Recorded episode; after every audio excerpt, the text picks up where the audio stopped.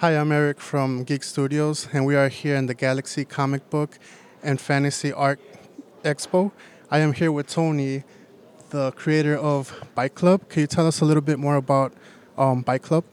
Uh, we're uh, basically a, small startup kitchen. We've been in uh, business for about uh, two years now. Uh, we take a edgier approach to our cooking, uh, a lot of uh, a deep scientific approach. Uh, most of our stuff we go through lots of testing, uh, breaking down the acidity and stuff like that, just to get the absolute best product.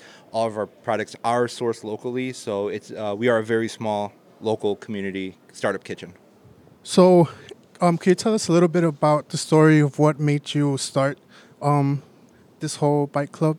Uh, back when I was a kid, my grandfather was a, a self-taught chef, and he always made a, a point to teach me how to cook. And growing up, that was like our thing together. Uh, when he passed away when I was a teenager, uh, it took a little bit of a, a, a toll on me. So I really didn't cook until I was 25 again. And then starting 25, I started getting back into it. Uh, a couple years ago, we started doing um, small time dinners. Uh, it was a deemed dinner once a month. It was called the Bike Club.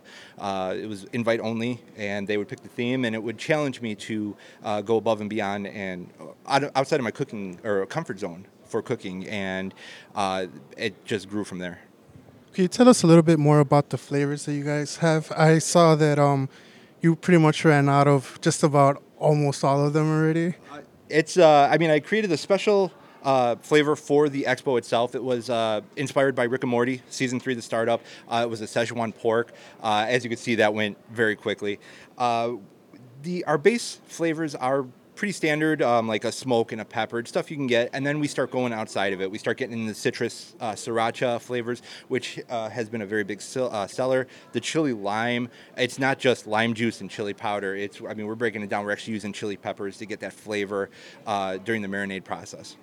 So, what does the future hold for uh, fight or for Bike Club? I mean, Uh, you know what? I just hope to keep cooking. Uh, this is my stress reliever. This is what I do for fun. Um, it's a. Uh, I hope just to eventually, maybe in the next five years, take this to a food truck.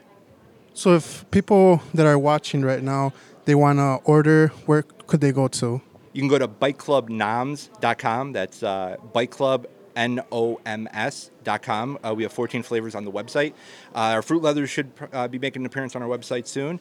And uh, yeah, it's uh, everything's up there. So Any other social media where people could follow you?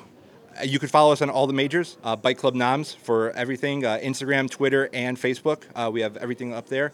Uh, and then the website. All right, thank you very much. I, Thank you.